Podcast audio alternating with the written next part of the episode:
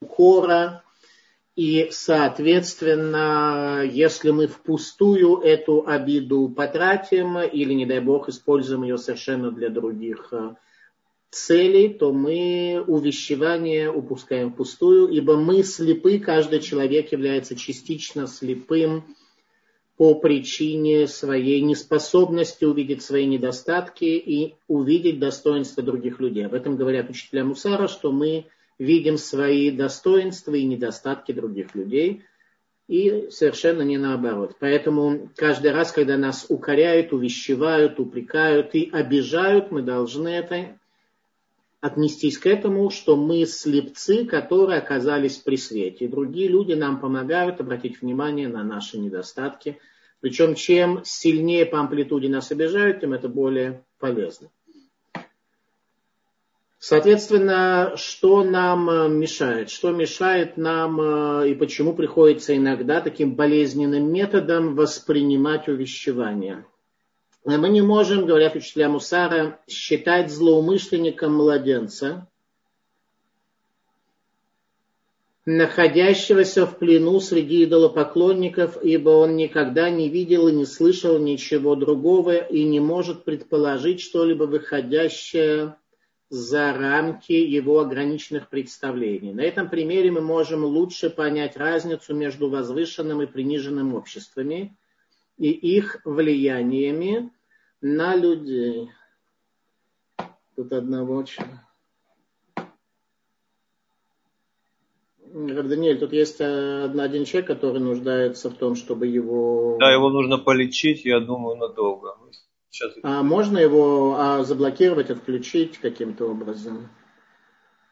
Э, этот Мы человек нас пока еще слышит. Смотрите, вы не думаете, что если вы на уроке Равина позволяете себе такую мерзость, то доживете до конца года успешно?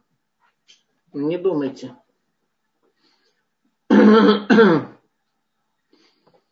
Э, Итак, э, после того, как я это самое, давай, если заблокировать теперь его как-то можно было бы, было бы хорошо.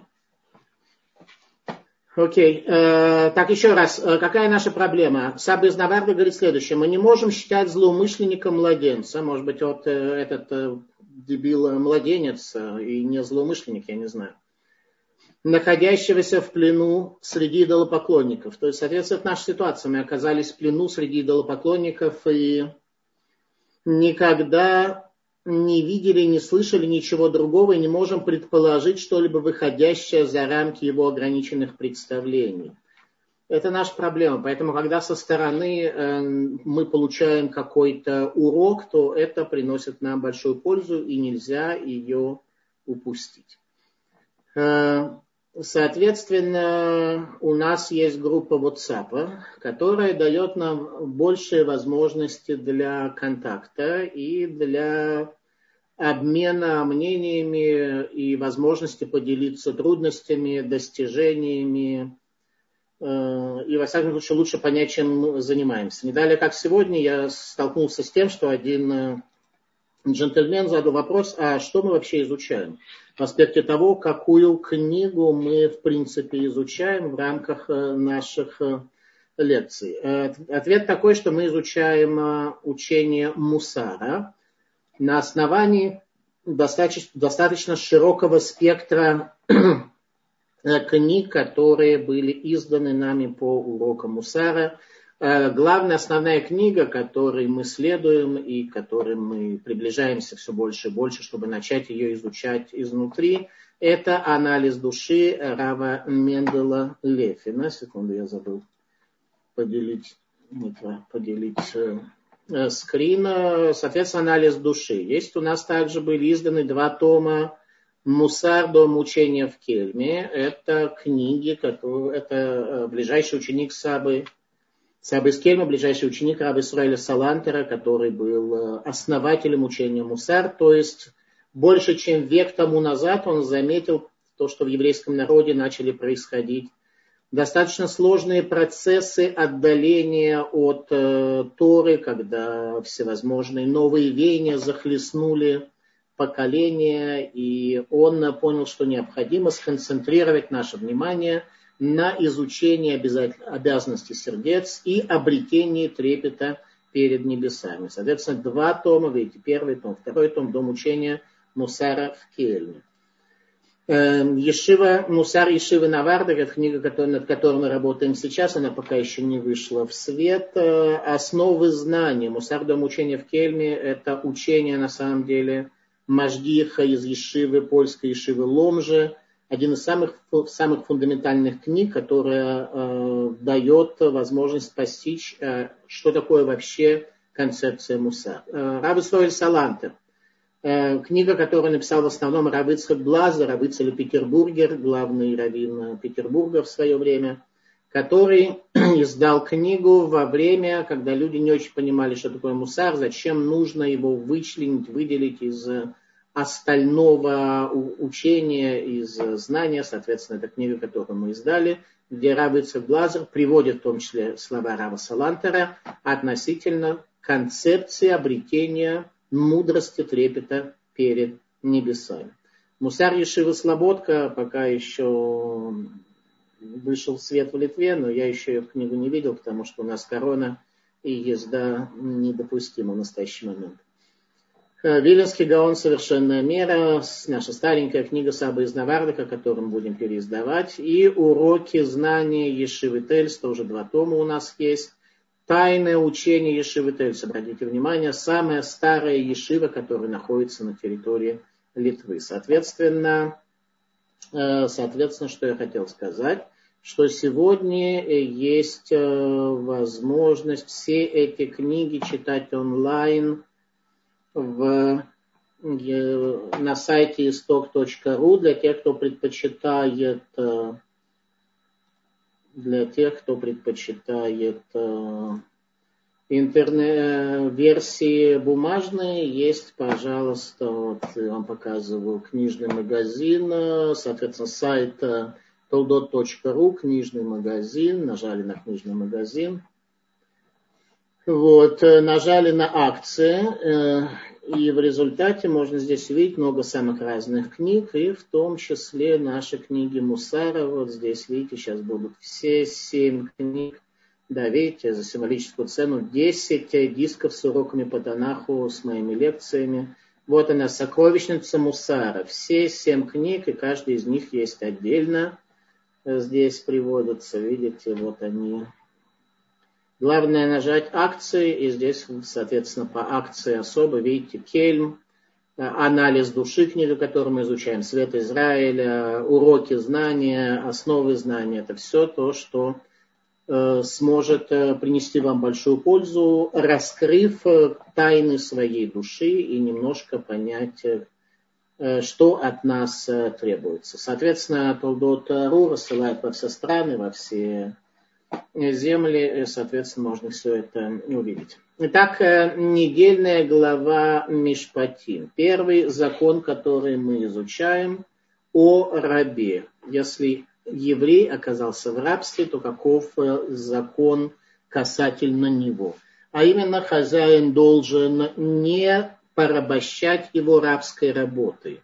То есть ты приобретаешь раба, однако рабской работой раба порабощать нельзя – это концепция Торы, соответственно, отсюда мы можем уже очень много выучить относительно того, что Тора требует от человека. Каким образом э, человек может быть продан в рабство? Двумя способами. Либо он проворовался и не может вернуть, либо он оказался в такой ситуации экономической, что не может сам существовать и вынужден э, продать сам себя в рабство. Соответственно, в, обоих случаях э, раб обретает себе хозяина. На иврите хозяин это Адон. Адон это совсем не доминус по-римски, доминантный, главный. Адон это тот, кто поддерживает.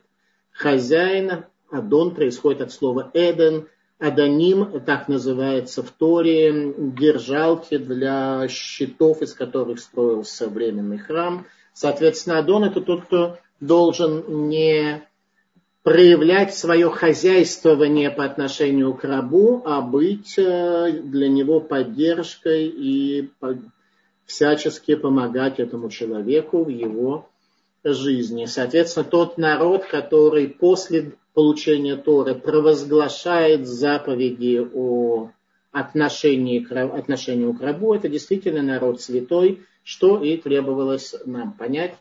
Качестве первого урока Мусара наша задача быть святым и поддерживать людей, быть для них адон, в смысле господин, тот, который поддерживает, а не доминус римский, который будет э, бить, э, эксплуатировать, унижать, оскорблять э, и прочее. Дальше у нас идут экономические законы. Не причинять ущерб имуществу. Ущерб рабу и, соответственно, что происходит, если твой раб причиняет ущерб животному, человеку, имуществу. Все это изучается в трактате Баракама, который больше всего, наверное, как-то мне близок. Я больше всего его люблю из всего Талмуда и ответственность за ущербы, и ответственность за хранение, за пользование чужим имуществом, когда можно пользоваться, когда нет, э, методы доказательства, подтверждения, презумпции, методы оплаты и наказания за какие-то нарушения. И очень многие люди, они совсем э, даже невнимательны э, в этих вопросах, потому что им кажется, что их это особо не касается. Они не судьи, они не адвокаты и не кто там еще, не прокуроры, поэтому зачем им эти экономические именно законы, как вершить суд, особенно изучать. Они постараются, может быть, не вредить другим и защищать себя, тем не менее, не очень внимательно ко всему этому относятся и напрасно, потому что знание закона приводит человека совершенно к другому вообще видению картины мира, как мы скоро с вами убедимся. Э, Саба из Слободки пишет о том, что экономические законы, они предназначены для того, чтобы защитить пострадавшего. Но в первую очередь, говорит Саба из Вардак, они предназначены, Саба из Слободки, они предназначены для того, чтобы защитить вредителя, того, кто причинил вред, сознательно или несознательно. И в этом их э, особая значимость, потому что тот, кто пострадал, у него в основном экономические, экономические только потери. А тот, кто причинил ущерб, он э, получает очень серьезные духовные потери, которые он не ощущает, но это на него влияет, и в результате он становится все более кривым. Э, интересно, что когда я читал эту главу книги, эту, эту беседу более точно, это выступление Сабы Слободки, я летел на самолете из Парижа в Израиль.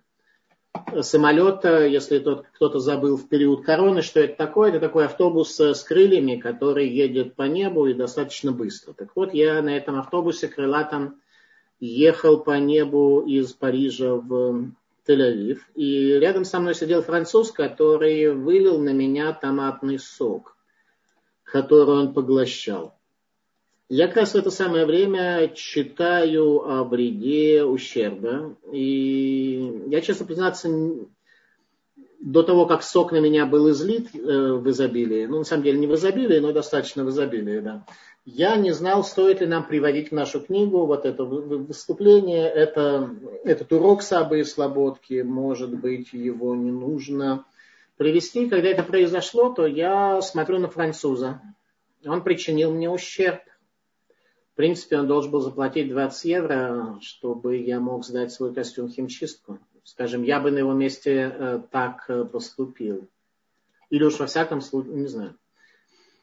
Француз мне 20 евро не дал. Дальше я стал думать, нужно ли мне ему все это рассказать про Асабу и Слободку, про то, что законы так устроены, но решил, что не надо, не стоит. И в результате я приехал с изгаженными брюками и лишний раз понял, что законы иудаизма, они таковы. Если ты сделал ущерб, то заплати, не надо 20 евро беречь, когда ты в этом виноват. Если ты это не делаешь, то в конечном счете у тебя будет большое искривление. То есть мне как раз вот этот урок Сабы и Слободки очень был хорошо, стал хорошо понятен благодаря полету еще раз на крылатом автобусе – из Шарль де Голля в, в аэропорт Бен-Гурион, который закрыт. Соответственно, все эти законы очень важны, чтобы мы не исказили себя. Но даже не это главное. Главное, есть у нас стих в недельной главе, который касается судьи. Сказано так, «Вишохад лотиках, кирашохад явер пекахим, пекхим, извиняюсь, вейсалев деврей цадиким».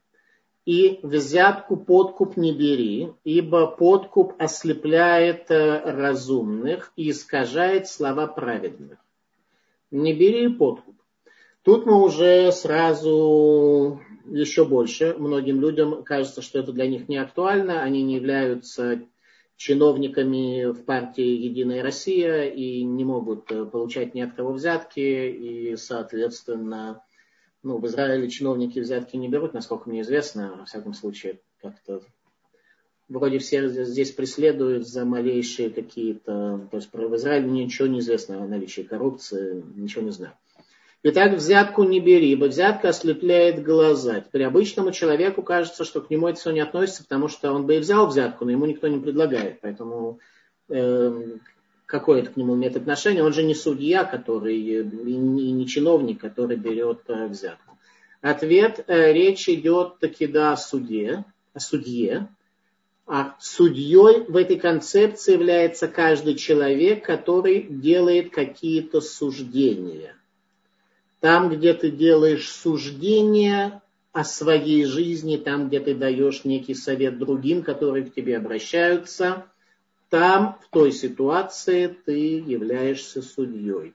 Соответственно, ты не должен брать шохот никакого подкупа, у тебя не должно быть никаких внутренних пристрастностей, которые искажают тебе картину видения. Причем, обратите внимание, не сказано здесь, что не бери судья взятку, потому что в результате взятки ты э, неправильный э, дашь, не, примешь неправильное судебное решение. Так об этом не сказано.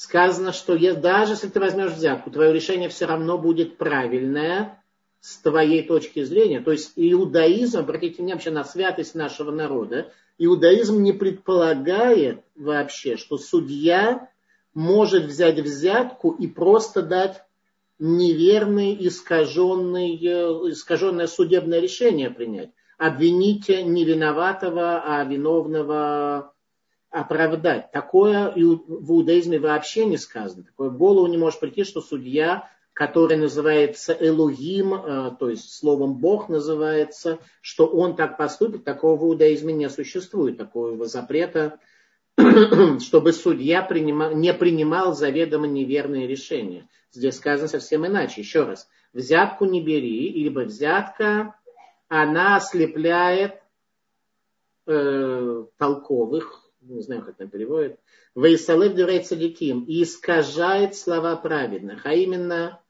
твои внутренние пристрастности, которые являются механизмами, искажающими твое видение, они, если получат взятку и активизируются в тебе, то ты придешь к неверному решению, сам того не понимая.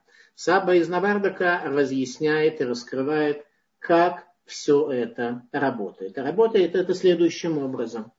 Э, Саба из Навардака говорит, что разумный человек, э, в конечном счете, его принятие решений, э, оно совсем не является таким уж каким-то чрезмерно мудрым, а представляет из себя весы, с двумя чашами, и человек смотрит на эти весы, что перевесит. Еще раз подчеркиваю, речь идет о разумном человеке. Неразумные у них даже весов нет. Они принимают свои решения как-то вот совсем не взвешивая, как-то вот совсем по-простому. А разумный, э, ответственный, у него чаша с двумя весами. И он на эти весы ставит всевозможные гири. Большие, малые, средние, как сможет, туда, туда поставит. Какая гири поближе, какая дальше. И оказывается иногда во время принятия решения, что у человека, скажем, на одной чаше пять больших гири, на другой три маленькие. И как нужно ему поступить в такой ситуации? Ну, пять больших гири обычно с его точки зрения перевешивают. Однако может оказаться, что пять больших гири, они все раздуты взяткой, раздуты его пристрастностями, а на самом деле пустые – а вот три маленьких, они уменьшены, опять же, его пристрастностями, его воззрениями на мир, они сжаты, но при этом их масса очень и очень велика.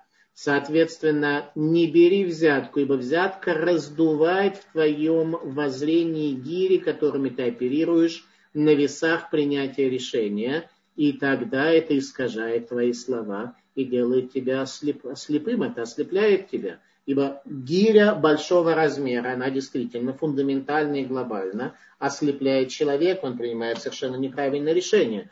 Поэтому сказано, что необходимо быть в обществе единомышленников, ибо единомышленники не могут все ошибаться в одно время в чем-то одном. И, соответственно, один сможет помочь другому, э, его каким-то образом остановит от ошибки и так далее, и так далее. Соответственно, сказано, приобрети себе равина и сделай себе товарища. Приобрети равина – потому что равина не и товарищ не имеют тех самых пристрастностей, которые есть у тебя. Они имеют свои какие-то другие пристрастности. Равин предполагается, что немножко работает над собой. Товарищ, он не знаю, что делает, работает над, тоже над собой работает, может быть, в меньшей мере, чем Равин, я имею в виду как-то чисто среднестатистически, не знаю. В принципе, Равин это понятие весьма условное сегодня у нас как бы чуть-чуть все иначе. Во всяком случае, твой товарищ не имеет тех же самых пристрастностей, он понимает тебя, ты относишься к нему как к товарищу, то есть дорожишь его мнением, считая, что оно адекватно, его ход мышления верный, так ты его спроси, что он видит на тех весах, которые ты поставил. Если он будет на этих весах и видит что-то не так, как ты, то, может быть, ты сможешь прийти к правильному решению. Еще раз, наши внутренние пристрастности – искажают наше видение, ослепляют нас и переворачивают наши слова. Э, дальше в нашей недельной главе очень такие непростые слова находятся. Шалош памим бешана ерей коль адон элуким.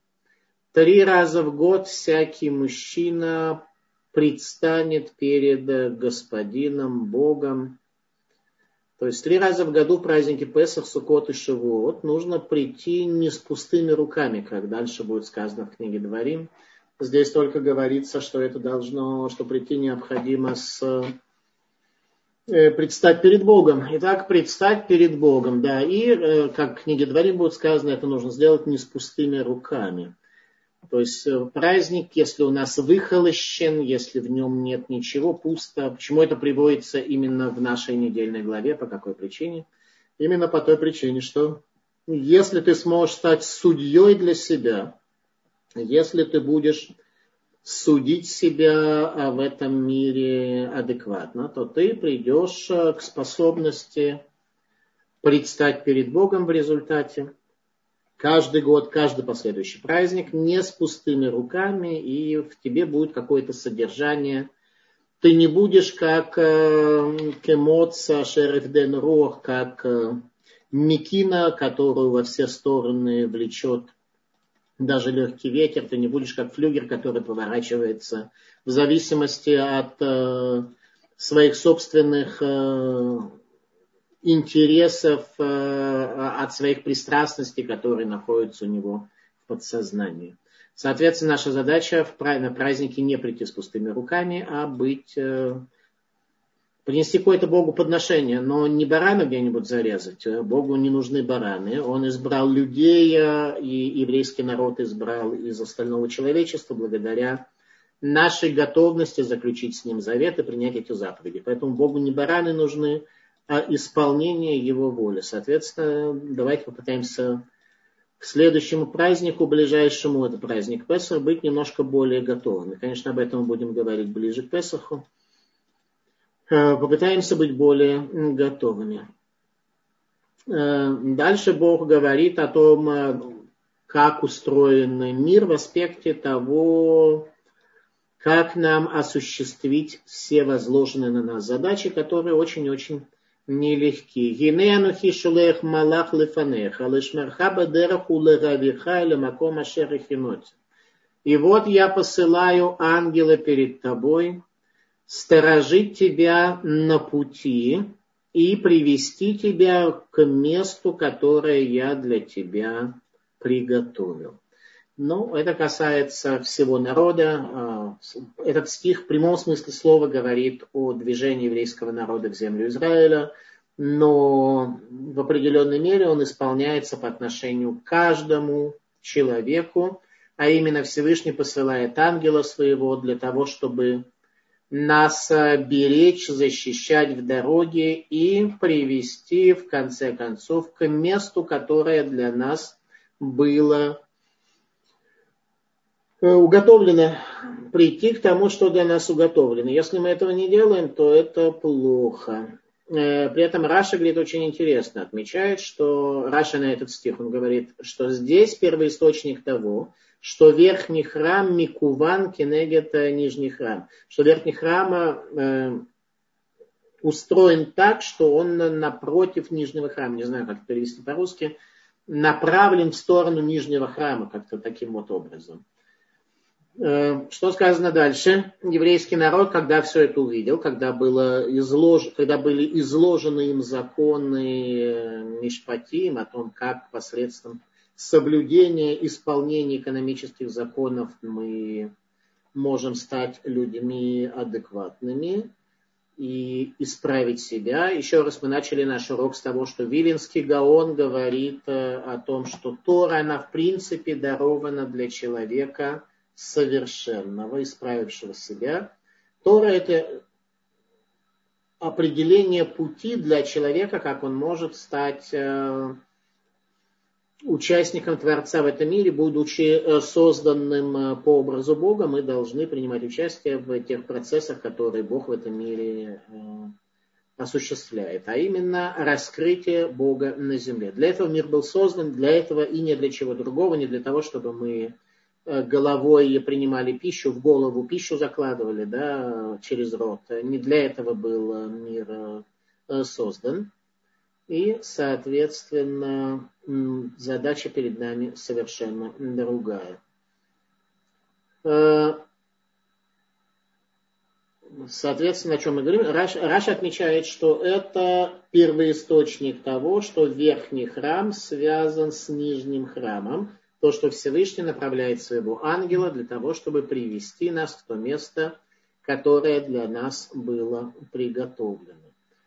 Теперь э, э очень интересный момент. Э, раб, который э, вместо служения Богу оказался в рабстве у человека – по вынужденным э, каким-то причинам, обстоятельствам ситуация так э, сложилась. Халат у него наступил и прочее. Неприятности всякие у него были в жизни. И есть сказано так, что раб этот попадает в рабство не более чем на 7 лет, то есть до субботнего года. Но если скажет раб, это наша недельная глава, я люблю своего господина, то пусть, э, то пусть приведет его господин к судьям и подведет его к двери к косяку и проколет ему господин ухо шилом, имеется в виду мочку уха, не само ухо, чтобы он оглох, а мочку уха, и будет он служить ему вовек. И возникает вопрос, что это действительно за такого рода унижение э, раба, почему он так, э, почему он так э, делает. Да, я вижу, что Раби Даниэль отметил, что можно снова писать, писать вопросы после того, как злодей, который там писал всякую гадость, я так понимаю, что его системным образом отчудили от наших занятий. Соответственно, пишите вопросы, потому что скоро будут ответы на вопросы уже. Итак, э, зачем рабу прокалывают ухо и что это за такое унижение? Мы не находим ничего подобного в иудаизме, чтобы за какие-то грехи человеку что-то прокалывали или что-то делали. Палки за нарушение э, запретов э, дают, но это неприятно, наверное, и, наверное, очень неприятно, но, во всяком случае, это не делает человека таким каким-то проколотым. Проколотое ухо – это, в общем-то, знак позора. И, э, соответственно, э, ученики Сабы из Навардака задают вопрос, почему следует так издеваться над еврейским рабом? В чем его грех и преступление? Если он не способен самостоятельно обеспечить материальные потребности своей семьи, нашел господина, который заботится о нем, о его жене и детях, и там ему настолько хорошо, что он восклицает «Я люблю своего господина», то в чем здесь проблема? Этого не могут понять народы мира, однако народу Израиля совершенно ясно. Человек, ухо которого слышало возле горы Синай божественное речение, «Ибо мне, сыны Израиля, рабы», так сказал Всевышний, предпочел другой вид рабства. Этот человек предпочел быть рабом у плоти и крови. Он не полагается на Всевышнего, что он позаботится о его жизни, избрал человека из плоти и крови, качестве своего господина. Поэтому Тора повелевает проколоть ему мочку уха, чтобы подчеркнуть в его душе образовался большой изъян. Подчеркнуть ему, подчеркнуть другим. То есть ухо прокалывается за то, что оно плохо слышало невнимательно этот человек, э, находясь, э, когда его душа находилась возле горы Сина, и она там, э, видимо, отвлеклась от основных процессов, которые там происходят. Соответственно, прокалывается ухо, потому что человек предпочел рабство. Соответственно, теперь давайте мы попытаемся понять. А нас с вами, если мы в основном живем для того, чтобы обеспечить себя материально, этим живем, об этом думаем, э, к этому стремимся, то не является ли в какой-то мере это чем-то параллельным? Так что наше ухо слышало, что мы в рабстве у Бога, который позаботится о нас, ибо Господин, а с этого мы начали наш урок. Господин Адон, Адон от слова Эден, Эден поддержка. Если человеку первая заповедь, которую мы встречаем в нашей недельной главе, это заповедь заботы о рабе. Если Всевышний такое, э, такое установил требование, такой закон по отношению к рабу, извиняюсь, по отношению к рабовладельцу, что он должен быть поддержкой для своего раба, то, наверное, тем более Бог сам таковым является и э, позаботится о человеке. Однако это не всегда происходит. И вдруг именно после этого в Торе появляется следующее, что сказал народ Коля Шердиберашем Наасе Венишма. Все, что сказал Бог, мы исполним и услышим. И тут учителя Мусара говорят нам, что Мидраш может быть, даже я найду, зачитаю вам сейчас. Ну ладно, я своими, своими словами скажу. Мидраж говорит так, что в час, когда еврейский народ произнес эти слова, что все, что сказал Бог, сделаем и услышим, в это время раздался глаз Бога, кто раскрыл эту великую тайну моим сыновьям. А именно, природа человека, так объясняют мудрецы Мусара, природа человека такова, что он всегда Э, хочет сначала понять, э, взвесить, принять решение, и только после этого что-то делать. Так вот тогда, когда на горе Синай не увидели, весь еврейский народ увидел божественное раскрытие, увидел божественное откровение на горе Синай, они произнесли, что мы сделаем все, что Бог сказал, потому что истина раскрылась перед нашими глазами. В тот момент сказал Всевышний, кто эту тайну раскрыл моим сыновьям. Это та тайна, которая ведет к чему? К тому, что тогда еврейский народ вернулся в состояние, в котором он был до совершения Адамом греха, то есть вернулся в состояние первого человека до греха, когда полностью смешение добра и зла, которое было в человеке, пропало, зло было полностью отторжено, и, соответственно, человек пришел к чему? К возможности принимать правильные, грамотные решения, он стал судьей, который не берет взятку, который не берет подкуп, и, соответственно, его, судья, его судьба начала складываться совершенно иначе. И так произошло до Золотого Тельца. О чем будем говорить дальше? Наши мудрецы говорят, что грех Золотого Тельца, он является архетипом греха, и э, все грехи с того момента и дальше, они все коренятся именно в этом, в золотом тельце. Э, соответственно, сделаем и исполним, как сказано в Мидраше, это главное, благодаря чему человек освобождается освобождается от смешения в нем добра и зла, ибо как только он начинает решать, принимать решения, то все силы в его, его естества, все они начинают э, принимать э, участие в голосовании, и самое приниженное, и не очень приниженное, и сравнительно возвышенное, но в результате все хотят э, рвануться для того, чтобы... Ну, вы знаете, я вам сейчас прочту, это вообще просто фанта... фантастика. Я вам сейчас прочту, это действительно нужно прочесть. Э, изречение... Изречение Магариль Блоха,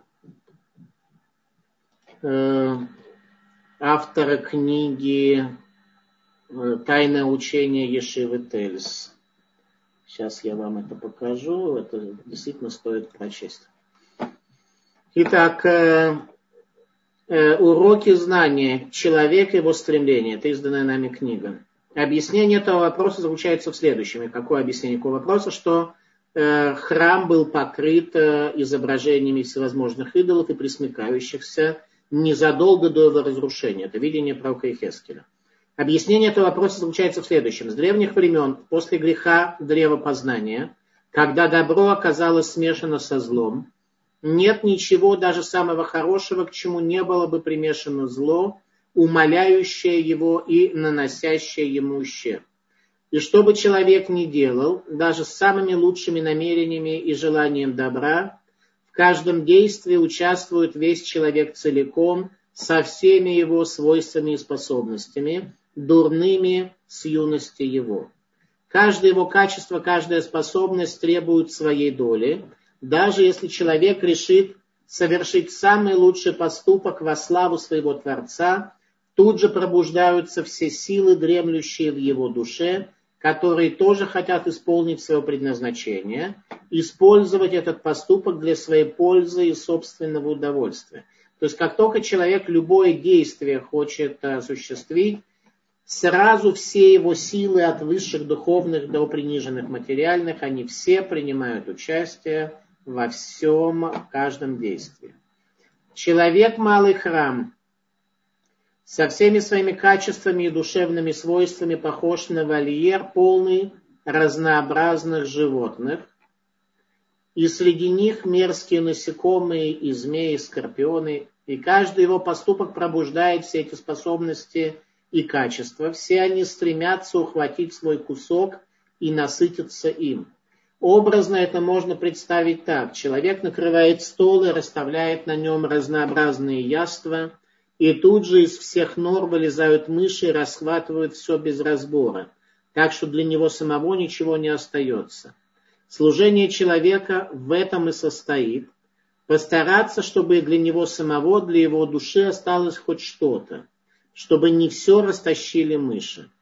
Таков человек согласно его устройству, природе и внутренней сути.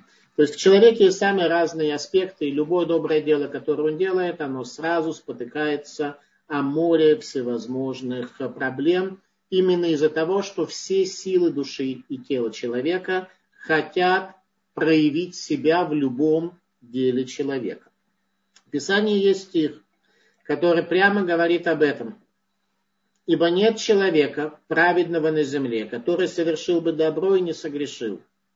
Мы привыкли, говорит Марит Блох, книга «Тайна учения Шеветельс», уроки знания, не задумываясь толковать этот стих следующим образом. Даже если праведник сделал много хорошего, не может случиться, чтобы он не совершил и греха.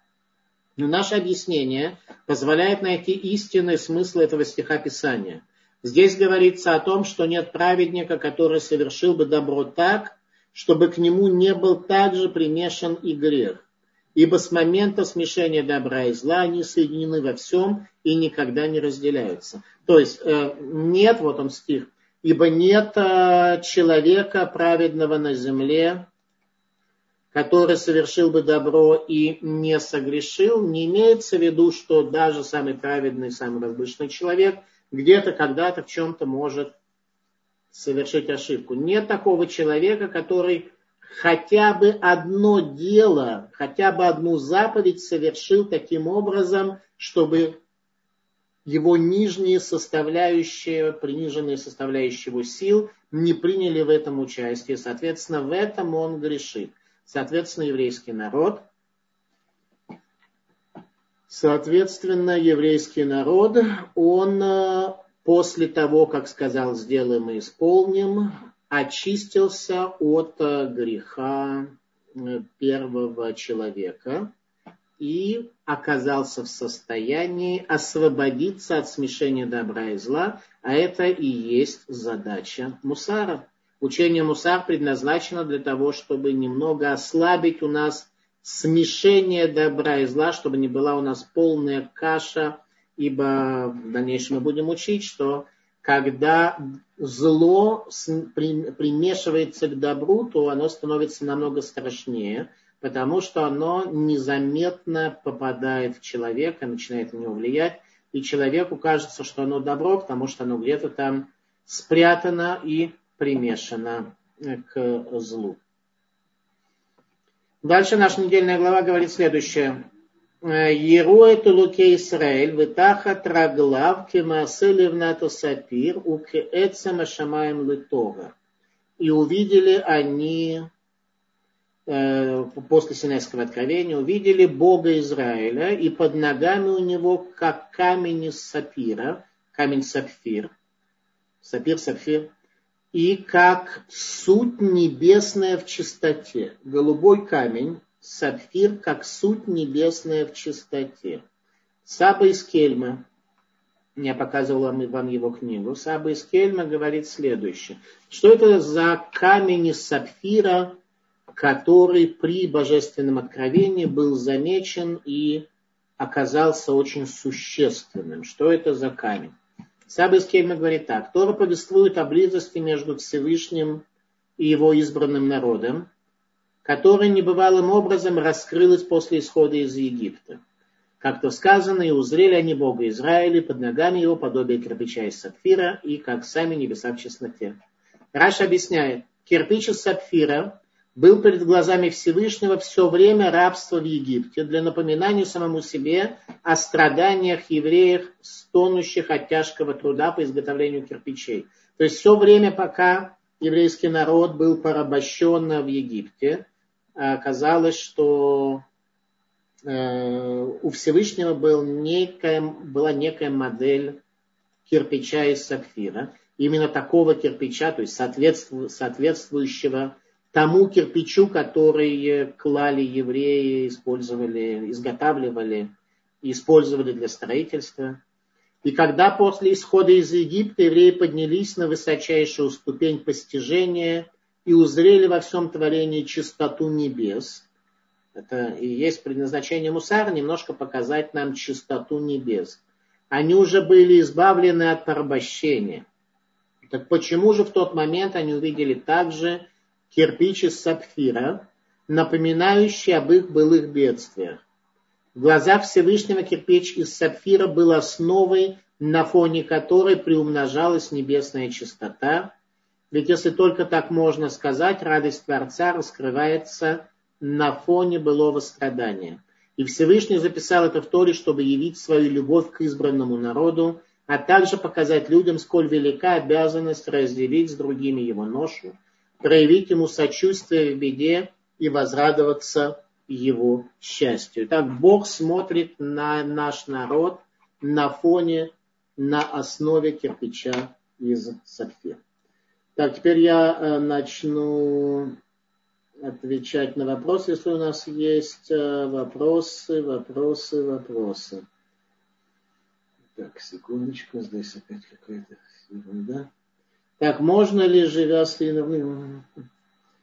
э, среди народов мира, где суд продажный, используя закон Тор, добиться нужных результатов. Смотри, там, где есть продажный суд, то я не знаю, как ты можешь, согласно законам Тора, что-то добиться в таком э, суде. Может быть, надо задуматься о том, чтобы в другую страну переехать.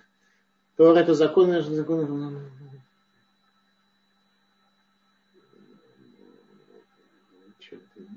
Господа, если бы короче были вопросы, было бы мне легче ответить. то ладно, я не могу это читать. Ангел, которого представляет человеку, всегда сопровождает его до конца жизни, или в разных ситуациях человеку представляются разные ангелы. Смотрите, я не могу ничего сказать о ангелах, эм, и я не знаю, насколько для нас это существенно, с один ангел, много ангелов, они меняются в зависимости от нашего перехода на более высокий уровень. Так или иначе, ангел – это сгусток божественного света, наделенный определенной задачей. Как Бог э, там их распределяет, я не имею никакого представления. Важен, важна только суть, что мы не одни, мы не брошены, мы находимся вместе. Э, Адам э, включал в себя, конечно же, все народы мира.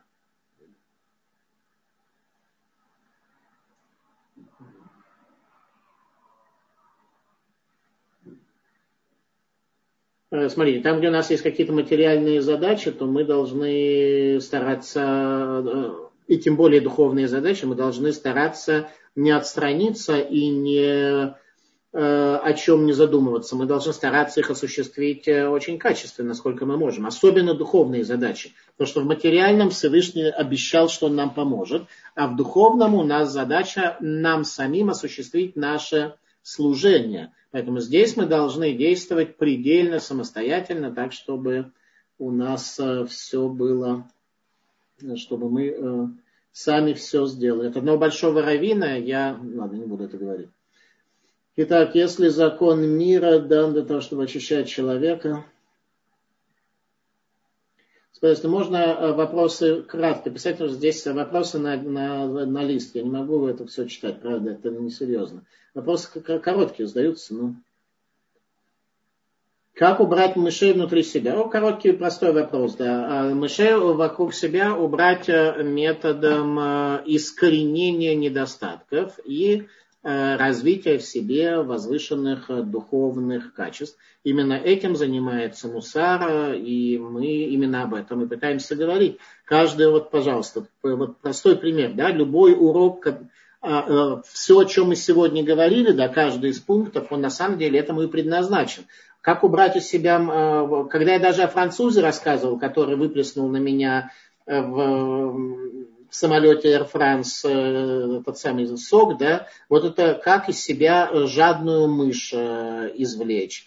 Когда мы говорили о господине, соответственно, наше отношение к людям какое должно быть, что мы должны быть поддержкой, а не эксплуататорами, которые все это из себя э, извлекают. Когда мы говорили о том, что не нужно брать судье подкуп, это как не дать возможность подсознательно Э, мышам этим, которые внутри нас живут, э, соответственно, подкормиться этим э, подкупом. Когда мы говорили о том, что к Богу нужно прийти, и чтобы предстать перед Ним три раза в году, соответственно, мы должны понять, что если мы придем с мышами внутри, то будет достаточно плохо.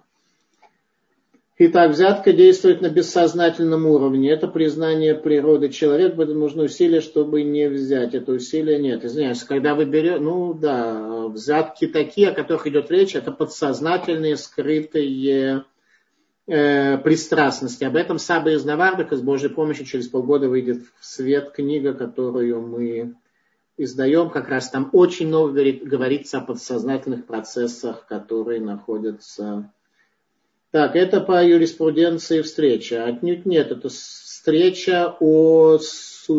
А, вы имеете в виду, соответственно, предыдущему вопросу. А, наша встреча сегодня была не юриспруденция, а встреча о судействе, о том, как научиться прийти к верному, правильному решению, как не брать э, подкупа и как э, э стать человеком э, цельным настоящие уроки только в Ешиве. То есть вы хотите сказать, что у нас не настоящий урок? Смотрите, здесь я предлагаю вопросы, а не, ну, не знаю, оценочные факторы, может быть, тоже полезны. Э,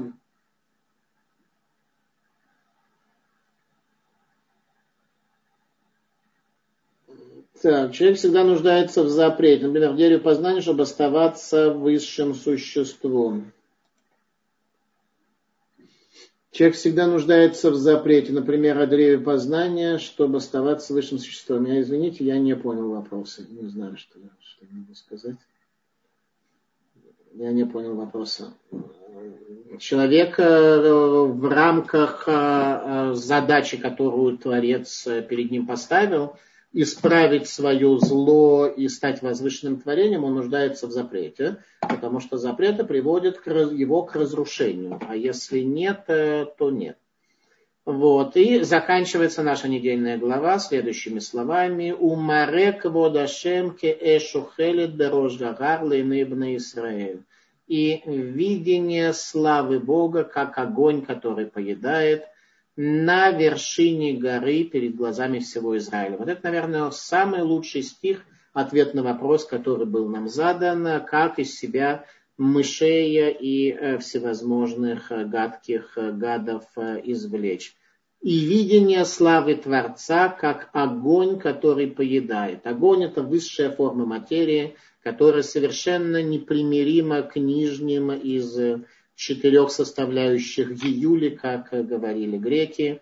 И, соответственно, этот огонь, когда видение славы Творца раскрывается в твоем сердце, как огонь, который съедает, уничтожает все на вершине горы перед глазами сынов Израиля. Вот это и было перед глазами сынов Израиля тогда в во время Синайского откровения, поэтому они лишились э, свободы выбора совершить зло, и результат оказался такой, что исполнилось леманти ей ратоль пнехем набил тихтау, чтобы был трепет на ваших лицах, и вы бы не грешили. Это концепция учения Мусар. Определение Мусара, которое дал Саба из Кельма, это мудрость трепета, говоря, приводя Талмуд о том, что единственный единственная мудрость, которая существует, это трепет перед небесами. Она, только это является энергией, приводящей человека к другой реальности, к возвышенной реальности, какой мы уже сегодня знаем.